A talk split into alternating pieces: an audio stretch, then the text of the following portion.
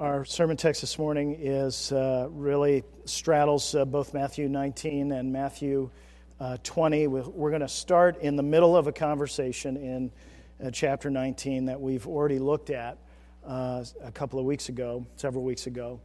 And uh, if you're looking for the text in your Pew Bible, it's on pages 825 and 826. So the, the reason we're straddling these two chapters is because what Jesus does in chapter 20 is directly connected uh, to what he uh, has, the exchange that he has with his disciples in chapter 19 that we're stepping into the middle of. So, hear the word of God. We're just going to start at verse 27. Then Peter said in reply, See, we, we have left everything and followed you. What then will we have? Jesus said to them, Truly I say to you, in the new world, when the Son of Man will sit on his glorious throne, you who have followed me will also sit on 12 thrones, judging the 12 tribes of Israel.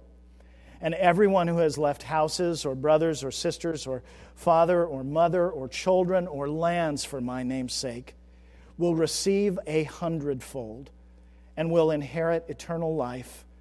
But many who are first will be last, and the last first. For the kingdom of heaven is like a master of a house who went out early in the morning to hire laborers for his vineyard.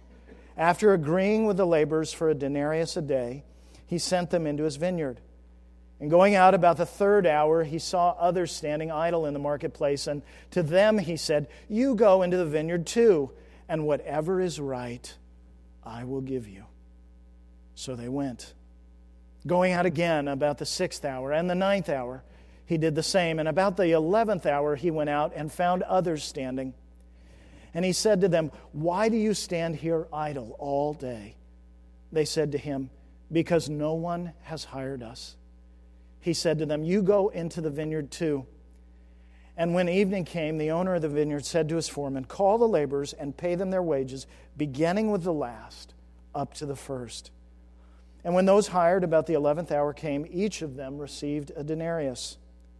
Now, when those hired first came, they thought they would receive more but each of them also received a denarius.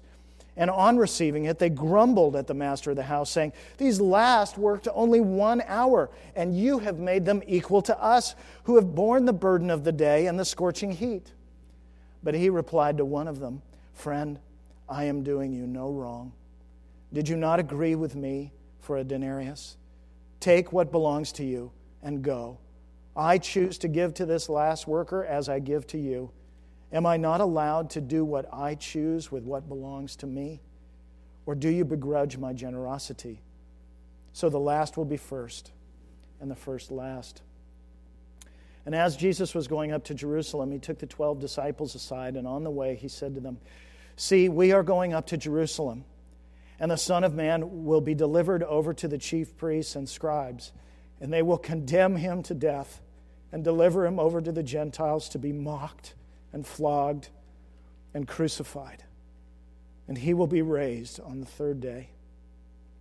And the mother of the sons of Zebedee came up to him with her sons, and kneeling before him, she asked him for something. And he said to her, What do you want? She said to him, Say that these two sons of mine are to sit, one at your right hand and one at your left in your kingdom. Jesus answered, You do not know what you are asking. Are you able to drink the cup that I am to drink? They said to him, We are able. He said to them, You will drink my cup, but to sit at my right hand and at my left is not mine to grant, but it is for those for whom it has been prepared by my Father. And when the ten heard it, they were indignant at the two brothers. But Jesus called them to him and said, You know that the rulers of the Gentiles lord it over them, and their great ones exercise authority over them. It shall not be so among you. But whoever would be great among you must be your servant, and whoever would be first among you must be your slave, even as the Son of Man came not to be served, but to serve, and to give his life as a ransom for many. And as they went out of Jericho, a great crowd followed him. And behold, there were two blind men sitting by the roadside. And when they heard that Jesus was passing by, they cried out, Lord, have mercy on us, son of David. The crowd rebuked them, telling them to be silent, but they cried out all the more, Lord, have mercy on us, son of David. And stopping, Jesus called them and said, What do you want me to do for you? They said to him, Lord, let our eyes be opened. And Jesus, in pity, touched their eyes, and immediately they recovered their sight and followed him. The grass withers and the flower fades but the word of our God stands forever. Let's pray together. Oh, Lord Jesus, uh, our prayer is the same that these two blind men uh, asked of you, that you would, uh, you would open our eyes so that we might see you for who you are and we might follow you. And Father, we thank you for the power of your Son and for his willingness to receive sinners like us. And Holy Spirit, we thank you for this sacred word which you have inspired and which you will now apply to manifest the glory of Jesus Christ to each of us here. And so I want to pray for my brothers and sisters that you will nourish and feed them and strengthen their faith and, and clear their vision uh, uh, so that they see the cross uh, and the Lord Jesus for who, for what, and who they are. And we pray also uh, for the non Christians who are here this morning that, that in your great grace and by your omnipotent uh, uh, mercy, you would cause them to be born again, born of the Spirit this morning, uh, as the word is set before them. And we pray in Jesus' name. Amen. Friends, the kingdom of heaven is not like any other kingdom uh, because it's a sinner ransoming kingdom. And the kingdom of heaven is like that because that's what the king of heaven is like. You know, Holy Week is the story of the, the loveliest, the wisest, the highest, uh, the strongest, the bravest, heart to ever beat on planet Earth, and that heart belongs to Jesus Christ. Uh, our text is just, you know, is just full of the beauty of the heart of Jesus. And it's, it's being set before us. That beauty of his heart is, is just pulsing, I think, in this passage. And it's being set before us uh, this morning. So we will behold his beautiful heart and will believe uh, him this morning. What we see when we look at him through the lens of this text is that we, we see that he is going into Jerusalem for a remarkable purpose. He's going into Jerusalem with his eyes totally open, and his eyes are totally open to what's going to happen to him. And he's still going into Jerusalem because his heart is totally open to what is going to happen to him in Jerusalem. And it's really not so much what's going to happen to him as what he is going to Jerusalem to accomplish. That's what our text makes clear. He's entering Jerusalem with a heart fixed on the most remarkable purpose, which is as a king to make a ransom for rebels against his rule. Now, that is just mind boggling. But even more mind boggling than that purpose is how he is going to accomplish it. And he tells us in the passage, he's going to make a ransom for rebels against his rule by giving his life in the place of rebels. That's the shocking announcement at the heart of the gospel that the King of heaven gives himself as the ransom for rebels against the kingdom of heaven. And so this morning, what I want to think about with you through our text are three, three themes uh, that our text uh, reveals to us. The first is the ransomer, and that actually is a word. I looked it up this week. I said to Maria, I said, You know my first heading is? The ransomer. She looked at me, she said, That's not a word. That just shakes me to my core when somebody says that. It is a word. So we're going to look first at the ransomer, and that's Jesus. We're going to look at his heart. Then we're going to look at the ransom he makes and how he describes it. And then we're going to think about what are the implications for our lives. if, if what Jesus goes into Jerusalem to do, if what we're uh, celebrating and, and commemorating this week during Holy Week is that the Son of God incarnate goes into Jerusalem with his eyes and heart open to ransom sinners, then what kind of transformation of our lives should that accomplish? And they're big ones. So let's think first about the ransomer. And that's really, we're going to do that mainly through the lens of the parable in verses 1 through 16. Now, I've already pointed out that the chapter division uh, between uh, Matthew 19 and, and Matthew 20 makes it harder to see something very important, and that is that the parable Jesus tells in verses 1 through 16 is the dramatic conclusion to his exchange with the disciples that began after the rich young man leaves Jesus, near the end of chapter 19. You know, Peter asks a question on behalf of the 12 and verse 27, which is where we started. And, and look, look again at what Peter says, because what's just happened is they've seen the, the rich young man be called by Jesus and then uh, walk away from the call. And then Jesus uh, tells them it's, it's going to be easier, right, for a camel to go through the eye of a needle than for a rich person to enter the kingdom of heaven. And the disciples hear that and they go, Well, then who can be saved? And Jesus says, With man, this is impossible, but with God, all things are possible. And Peter, again, representing all 12 of the disciples, that doesn't appear to sink in very deeply for Peter, which again is nothing new.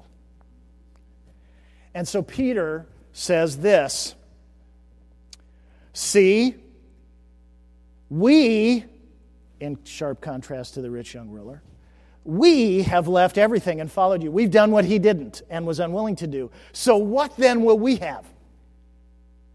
Translation Jesus, if you were willing to promise that Johnny come lately rich guy treasures in heaven for following you, then what can we expect? We who followed you first and have followed you the longest and have already left the most. Now, what we all need to admit is that's exactly how we think too.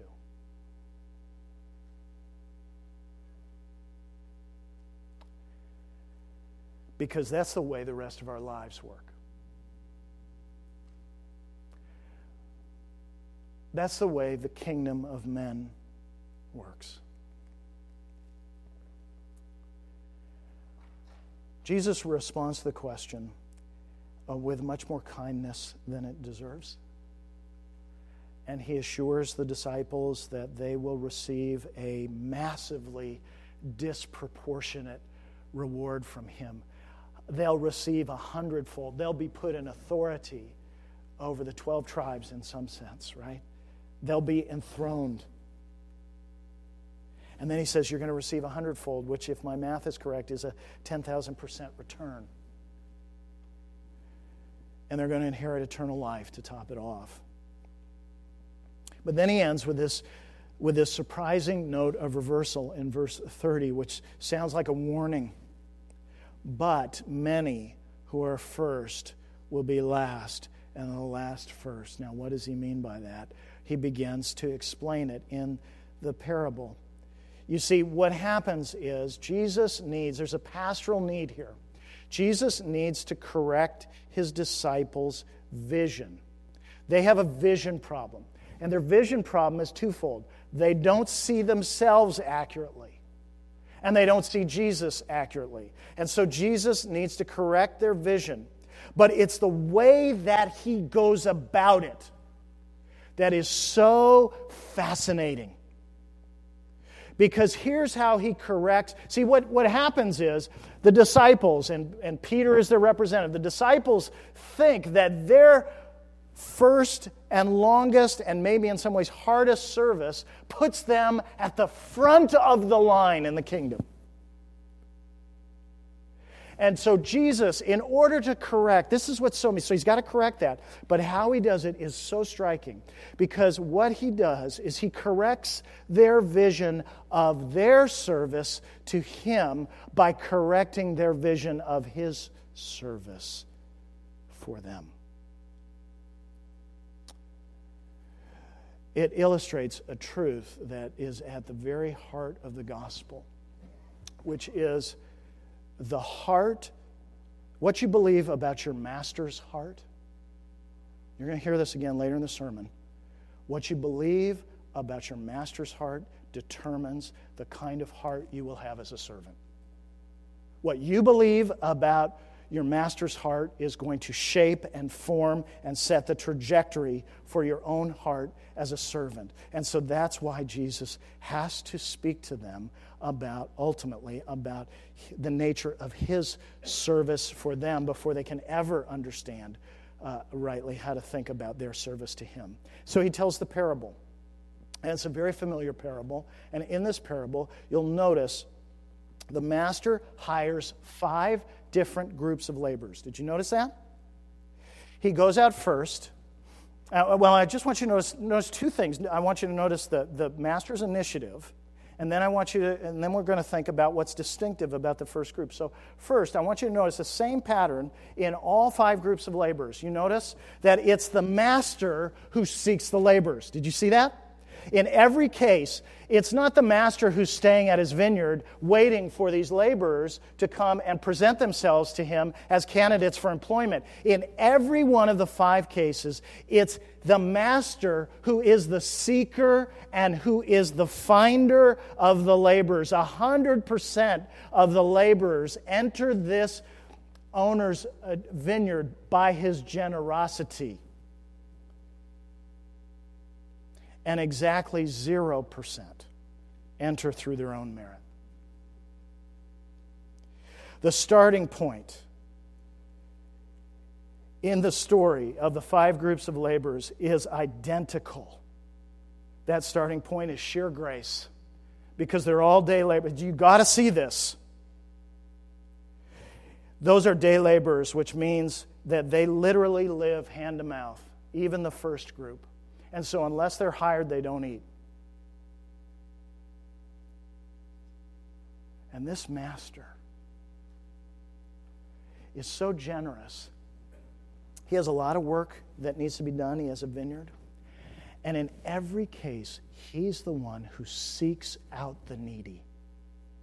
He's the one who goes and finds them. He comes to them. So that's the master's initiative. You see that common theme. But notice as well the first group's distinctive. Yes, they uh, enter the vineyard first and they work the longest, but really the most telling uh, thing about them, the most telling distinctive about them, is that the term, they're the only group for which the terms of their service are negotiated. Do you see that? The master and the first group of laborers who are hired first thing in the morning, they talk about the wages. But all the other four groups, something different happens. Look at verse 4. He comes uh, in the third hour, which is now about 9 o'clock in the morning. He saw others standing idle in the marketplace, and to them he said, Now notice, he doesn't say, And I'll give you a denarius too. He doesn't, ta- he doesn't tell them what he's going to give them. Notice, you go into the vineyard too, and whatever is right, I will give you. Anybody else go to work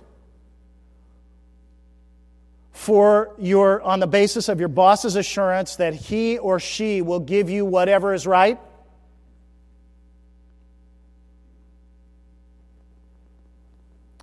You see what's remarkable is that there are no boundaries that are set. The first group, on the other hand, is has predetermined boundaries on both sides of the relationship. You give us a denarius, we're going to give you a day's work. But the other four groups, there are no boundaries. You see, the other four groups, what they do is they entrust themselves and their welfare completely to the master's heart. You see that? They trust that whatever is right, he will give them. Their confidence is in the master's character. They are willing to labor for the master who has sought them out and found them out simply on the basis of his assurance in verse 4 that whatever is right, I will give you. Now, why in the world would they do that? Well, I'll tell you why I think they do it. I think they're willing to put so much trust in the Master's heart because he has already proven his heart to them by seeking them and finding them. He's already come to them. What kind of master is this? What kind of master is this? You know, if you weren't in the first hired group, you know, you know why you were hired first? You would probably think that you were hired first because you were the most capable or the most competent. That's probably what you would think. But the longer the day went on, and the longer it was that you weren't hired, you were going to be more acutely aware of the fact that to even be in the service of that master is an astonishing grace. That he came and sought you, that it doesn't have anything to do with your merit, that it is gift, gift, gift, gift, all the way around, from beginning to end.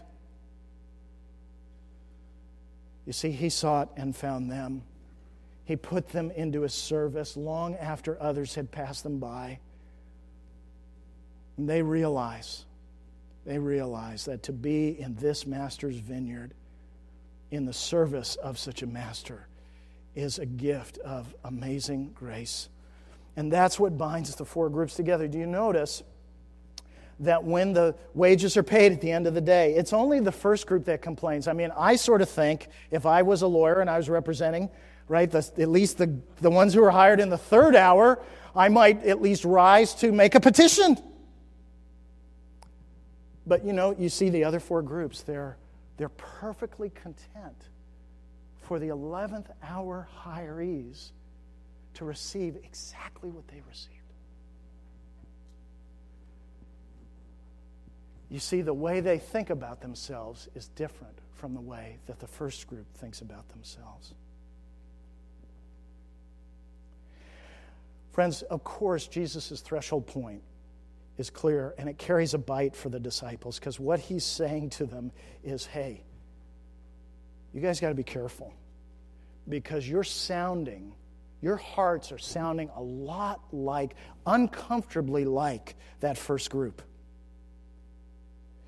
You're sounding uh, like this, like you have that same attitude that, that you think that because I called you first, that you are first.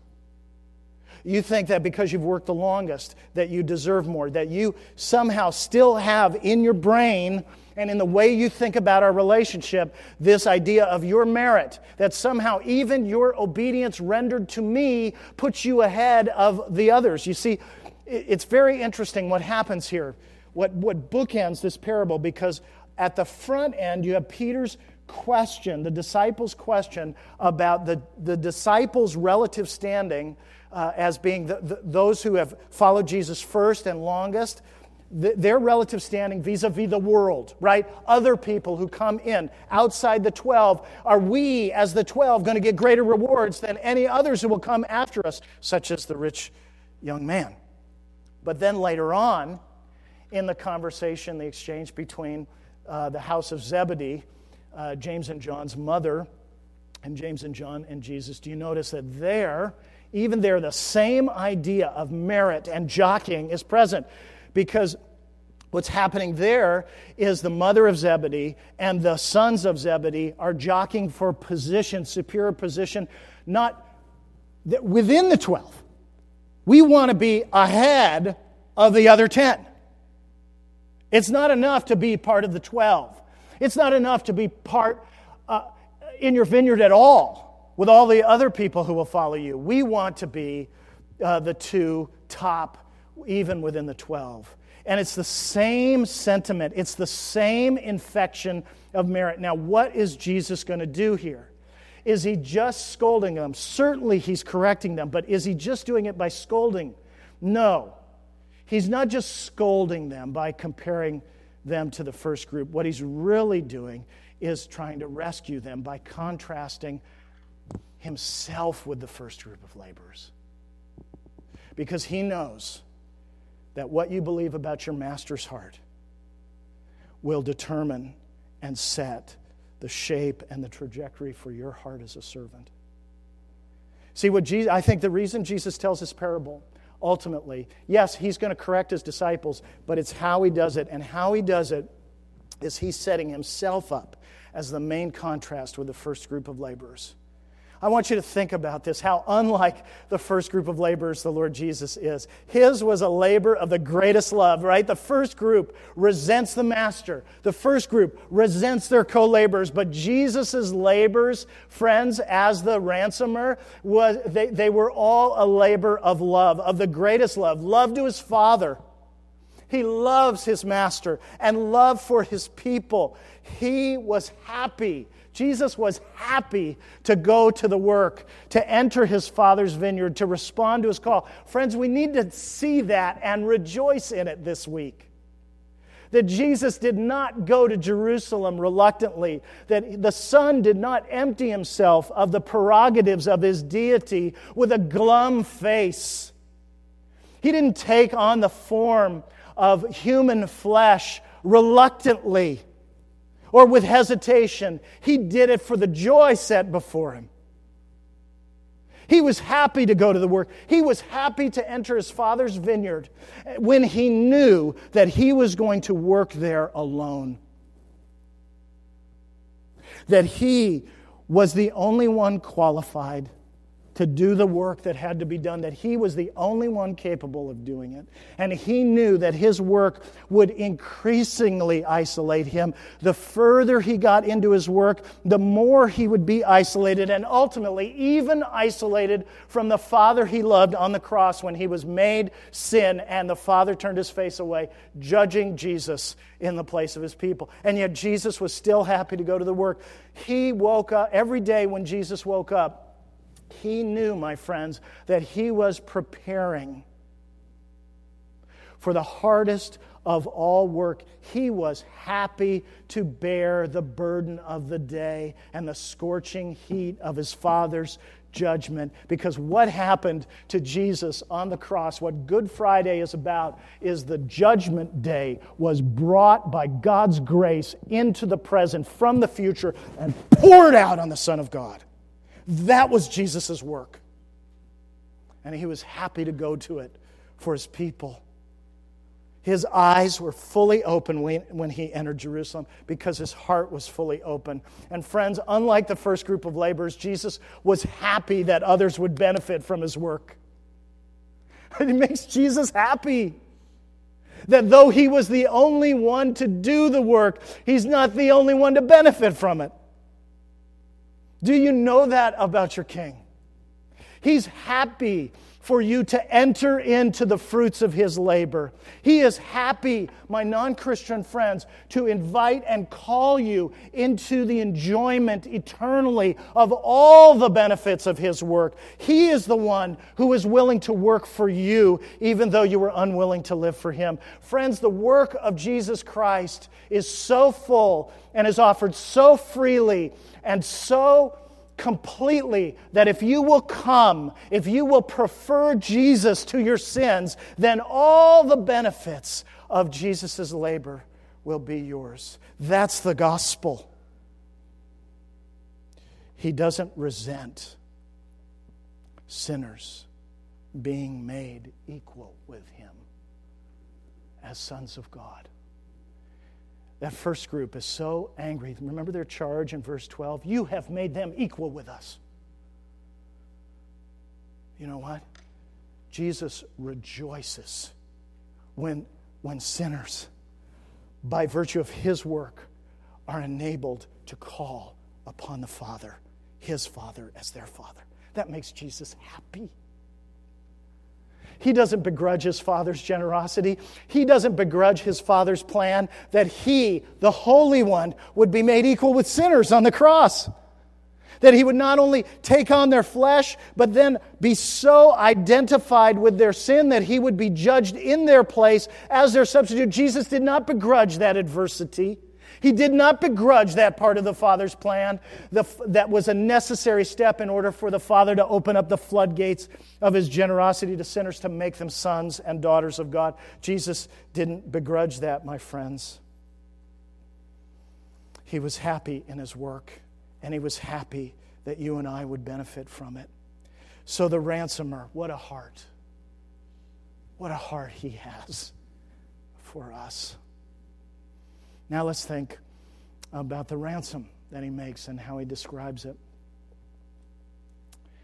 And that's uh, really in, in three places uh, verses 17 through 19, and then verses 22 and 28. And what, what Jesus does in our passage is he first describes the, the act of uh, the, making the ransom, and then he gives us the interpretation of it. And it's very important to see that he does both.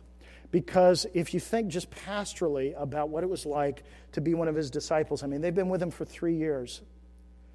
They're very loyal to him, they love him. And they're now headed for Jerusalem. And when they enter Jerusalem, in very short order, a whole bunch of shocking things are going to happen to him. And Jesus does not, even though he has already predicted his death twice so far, explicitly in Matthew's gospel in chapter 16 and chapter 17. Just like us, right? It doesn't really sink in. I mean, can any of us say that it has really completely sunk in? I can't. I think what it means to be a Christian, at least in part, is that for the rest of your life, you are a student of the cross. And to think otherwise is to not, not understand the cross at all. What should be happening in the Christian life is that the magnitude of what God has accomplished, well, what God did, what God did uh, through Jesus at the cross, as well as the magnitude, our sense of the magnitude of all the blessings that flow from the cross and its implications, if that isn't growing in our lives, then we're not growing. So, when we draw our last breath on this side of glory, we should be more deeply persuaded of the need for the cross than we were at the beginning of our Christian lives, and we ought to be more in awe and wonder of all the blessings that have flowed to us from Calvary than we were at the beginning of the Christian life. And I think that's what Jesus is doing. We see that just modeled again and again and again in his dealings with the disciples and also in all the epistles of the apostles, which is hard to say quickly. And so notice first the description that Jesus gives. It's very graphic, it's very specific. And what's happening is that the greater level of detail increases the closer Jesus gets to Jerusalem. So he gets more specific and more graphic. If you compare the other two predictions of his death from chapter 16 and chapter 17, you'll see additional detail here. And in verses 18 and 19, you'll notice that Jesus describes the destiny that awaits him in terms of seven very distinct events. Look at verse 7 or excuse me, verse 18.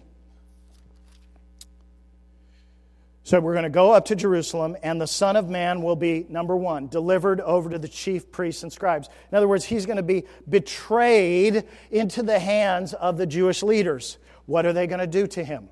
And they will condemn him to death. Number two.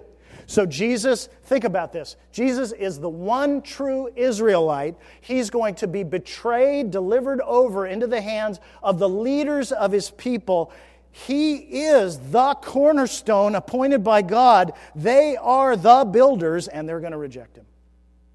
And they're not just going to reject him, they're not just going to say, We don't believe you, we don't follow you. They're going to want to extinguish him. They're going to bring him into a trial and they are going to judicially condemn him.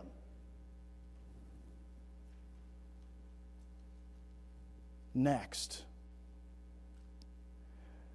Then they're going to conspire with the Romans, their mortal enemies.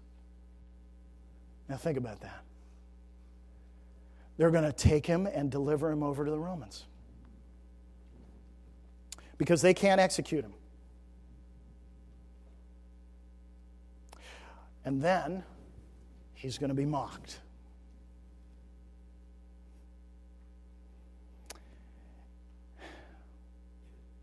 Have you ever been mocked to your face?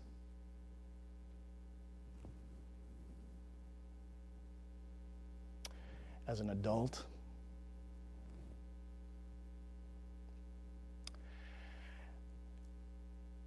this is God incarnate,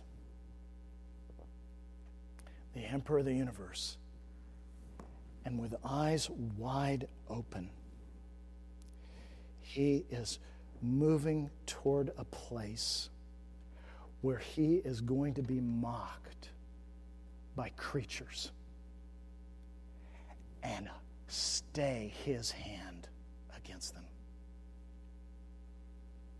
And then he's going to be flogged, whipped.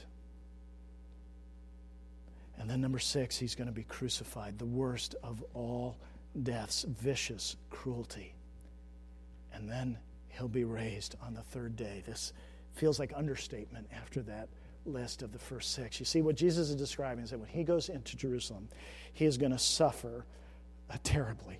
He is going to suffer unjustly. He is going to be rejected by everyone. And he is going to be the victim of tremendous cruelty. And, and so and, and what's going to happen is he's not just going to die. It's, it's remarkable enough that he dies right? That the Lord of life is going to place himself under the wages of sin. That just should blow our minds. But it's how he dies condemned by the judgment of men. And he dies, even though he's going to die the most heroic death that, that was ever.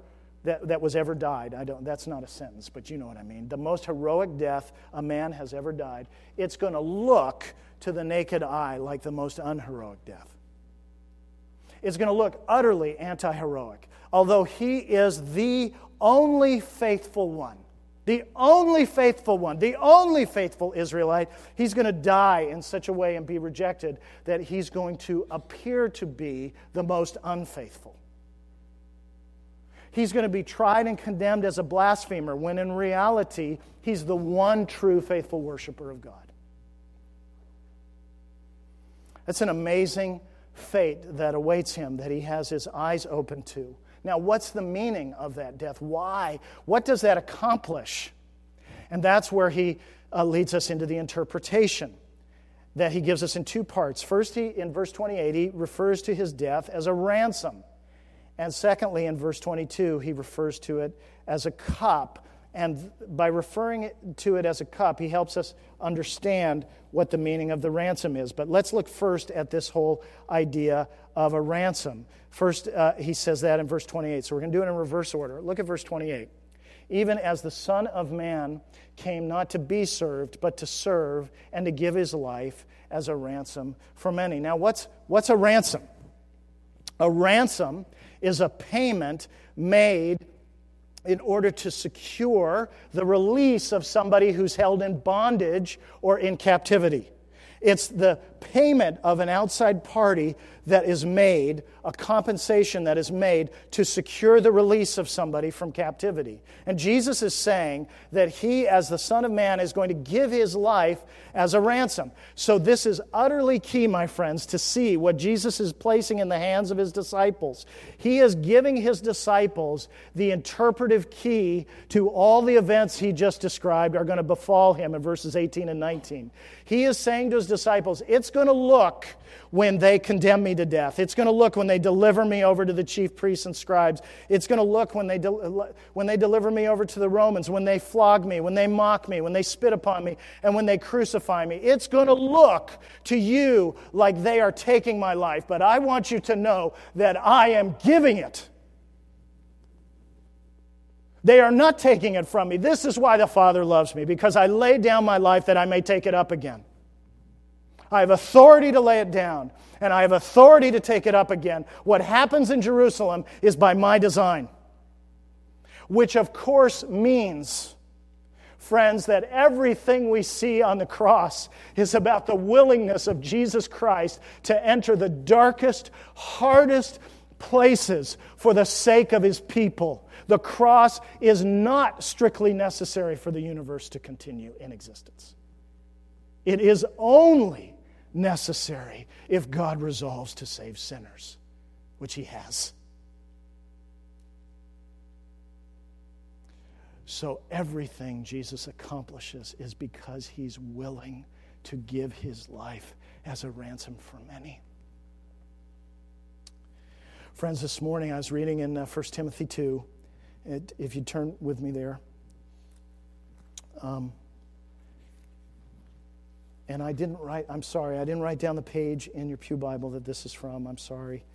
So it's right, 1 Timothy is right before 2 Timothy. Okay, how's that for a help?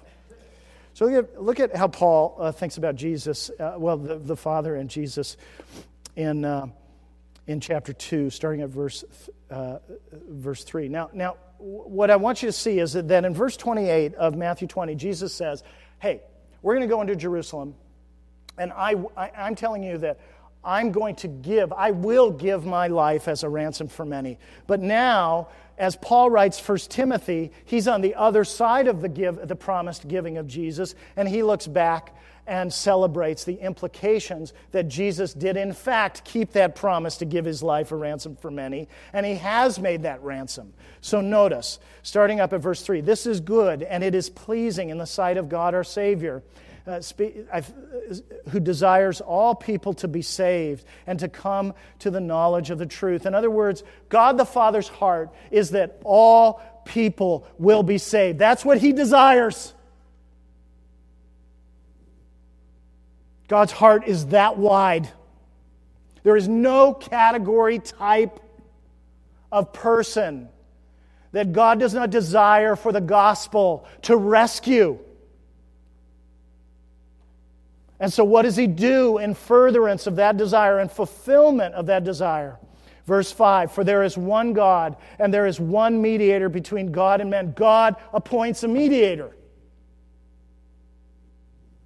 Out of the Father's heart comes this design. Men didn't ask for a mediator between them and God, God designed the mediator. God provided the mediator, and the mediator is the man Christ Jesus, the God man Christ Jesus, whom God sends into the world whom God gives to the world because he so loved the world that he gave, that he gave his only begotten Son. And then what does the Son do when he enters the world? Verse 6 Who gave himself as a ransom for all. You see, that's the wonderful news of the gospel is that Jesus gave his life to secure the liberation from captivity eternally for everyone who will trust in him. He personally ransomed his people with his own blood. Friend, do you know yourself? That says something about us. It says that we need to be ransomed. Do you know that about yourself, friends? That you, outside of Christ, you, if you're not a Christian this morning, this is still true about you. If you are a Christian this morning, but it doesn't have to continue to be, by the way.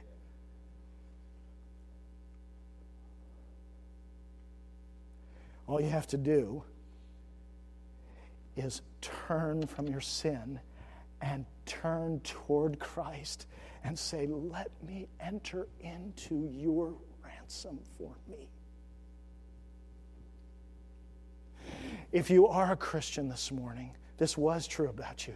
You had to be ransomed. It wasn't, you didn't earn your way out of your captivity. Impossible. Can't be done. You can't make the payment to secure your liberty. Only God can make that payment for you. And He did in Jesus Christ. Do you know yourself as somebody who needed to be ransomed? And do you know Jesus as a ransomer? You know, this for me, I just cannot help but think about how the, you know, converted as a 19 year old, so so opposed to God, so violently opposed to any assertion that there was somebody to, whose, that, that, to whom my knee should bow, besides what I saw in the mirror. And it was when I saw the kindness of Jesus Christ that my hardness broke. I pray it'll be the same for you. So Jesus describes this ransom, but, but who is the ransom paid to? Oh, that's so important. So many people say, oh, he had to pay the devil. Garbage. Devil has no rights in the universe. No rights. So that's not who the ransom is paid to. So we need to think about this. Jesus, you notice, describes in verse 22, describes his death as a cup, right? When he's talking to uh, James and John.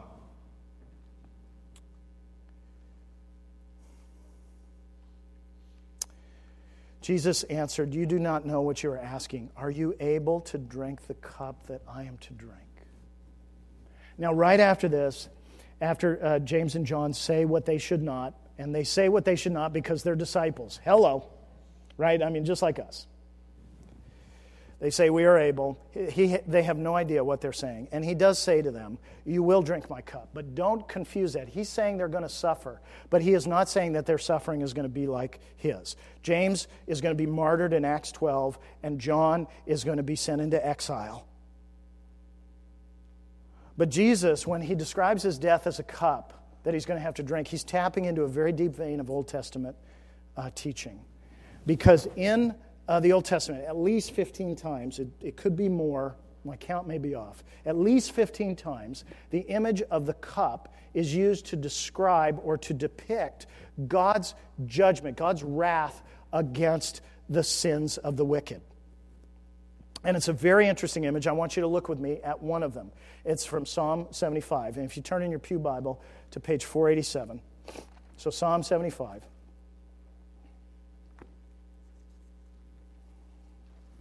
starting at verse 6. Page 487. For not from the east or from the west, and not from the wilderness comes lifting up, but it is God who executes judgment, putting down one and lifting up another. God is the judge of the earth. Now, what is it going to look like for him to execute justice? Look at this imagery. For in the hand of the Lord there is a cup with foaming wine well mixed. That means, you know, the thing about wine is it, good wine takes time. And this is a picture of the slowness of anger that God has that defines his character, but never confuse the slowness of his anger for the absence of it. And so there's this cup of wine. It's foaming wine. It's well mixed. It's ready to be drunk. And notice, he dispenses it and he pours out from it. He is going to personally dispense it. Who's he going to give it to? And all the wicked of the earth shall drain it down to the dregs. It's inescapable. God is going to personally dispense it. And when Jesus describes, friends, when Jesus describes his death as a cup in verse 22, he is saying that I have been appointed by God, and I receive that mission and accept that mission. And my mission is to be the one who, in the place of the wicked, is going to drain the cup of God's wrath. The Lord, my Father, is going to put it in my hand, and I am personally going to transfer the contents of that cup into myself. That's what it means for him to drink the cup. Everything that's in the cup is now going to be taken ownership of by Jesus Christ. You see what he's saying? He's saying that he is the one who has come to bear the wrath of God in the place of his people. The ransom is made by Jesus, the Son of God, to God. That ransom is made so that the people of Christ, everyone who will trust in Jesus, will be sheltered from the wrath of God by what the Son of God will do. It is God's satisfying himself by substituting himself in the place of sinners. On the cross, the Father, friends, this is amazing. What happens on Good Friday is that on the cross, the Father pays out the wages. The Father pays out the wages that you and I have earned by virtue of our sin, and Jesus receives those wages, those wages of his wrath on our behalf. That's the ransom Jesus makes for us, my friends. And then finally, let's think about implications for our lives. What does it mean to be the ransomed? How does being ransomed transform a life? What should lives that have been ransomed by Jesus Christ look and feel like? And I have three things that I'd like to hit. First, it, it should look like we've already been ransomed. I spent a lot of time not thinking about that point, and then it hit me yesterday afternoon. It's like, that's actually the most important point. It me what I mean by that. I mean I'm not just I'm not just trying to be uh, trying to be clever here. I really do believe that the first implication of being ransomed is that we're to live as people who already have been ransomed, not as people who deeply believe at the deepest level of their hearts that we still need to be ransomed. Oh, friends, this has implications for Christians and non Christians. So, so, my non Christian friends, if you'll just hang on for a second, let me address my Christian brothers and sisters first about this. Brothers and sisters, there's no, what it means that Jesus made this ransom is that there is no more payment to be made for any of your sins.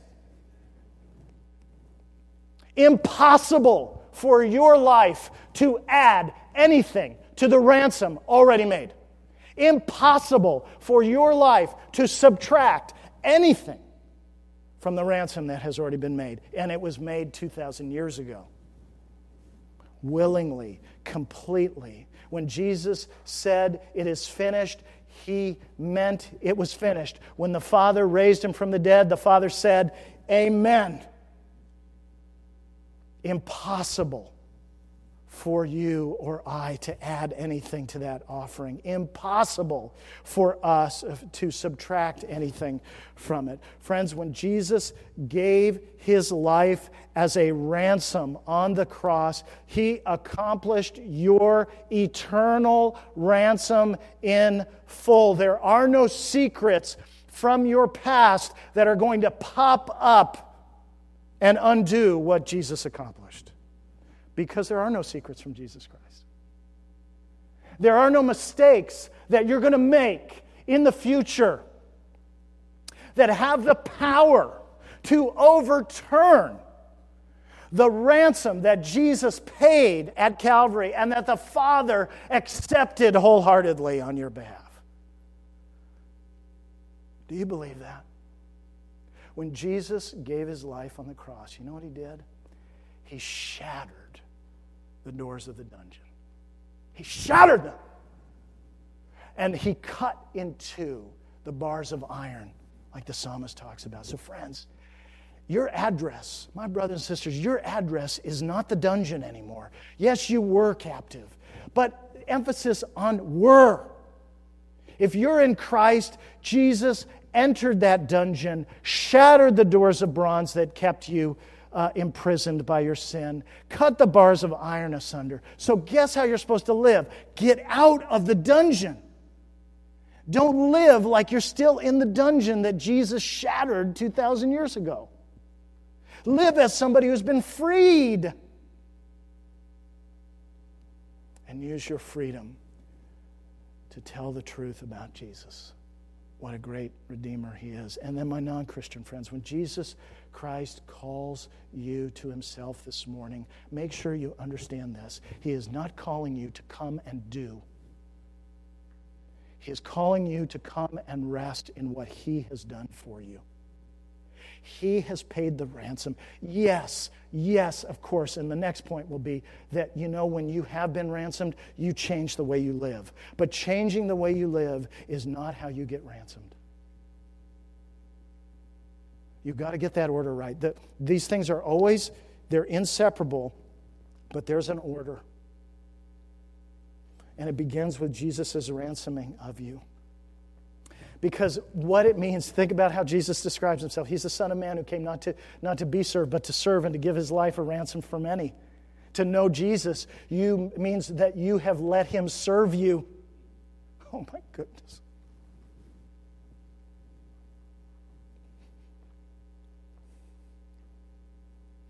He gave himself fully, he gave himself willingly. And so there is no category of human person, there is no human history that, f- f- from which that ransom is excluded. There is no person for whom that ransom is not simultaneously available and eternally sufficient. So lay hold of it, my friends. Lay hold of him. Secondly, to be ransomed means that increasingly we realize we are purchased people, purchased by Jesus, and that that is fully so, and we are glad to be purchased by him. Friends, Jesus Christ paid for us in full. He drew no boundaries around what he was willing to give for you no boundaries around his life. There were no fences. There was no line that he said, I'll go this far and no farther. He was not like the first group of laborers. He entrusted himself completely to the Father. He poured himself out completely for you. And guess what that means our relationship with him should be like? That means that there are no boundaries in our lives, that we draw, no boundary that we set up around any part of our life that we say Jesus can go this far and no further, none of those boundaries are legitimate. And guess what? We all have them. There, uh, we all have areas in our lives where we are not letting Jesus work out the implications of his reign and his rule. And the wisest, safest thing to do is to tear those things down. So, exactly what you're thinking about right now is what you should be working on.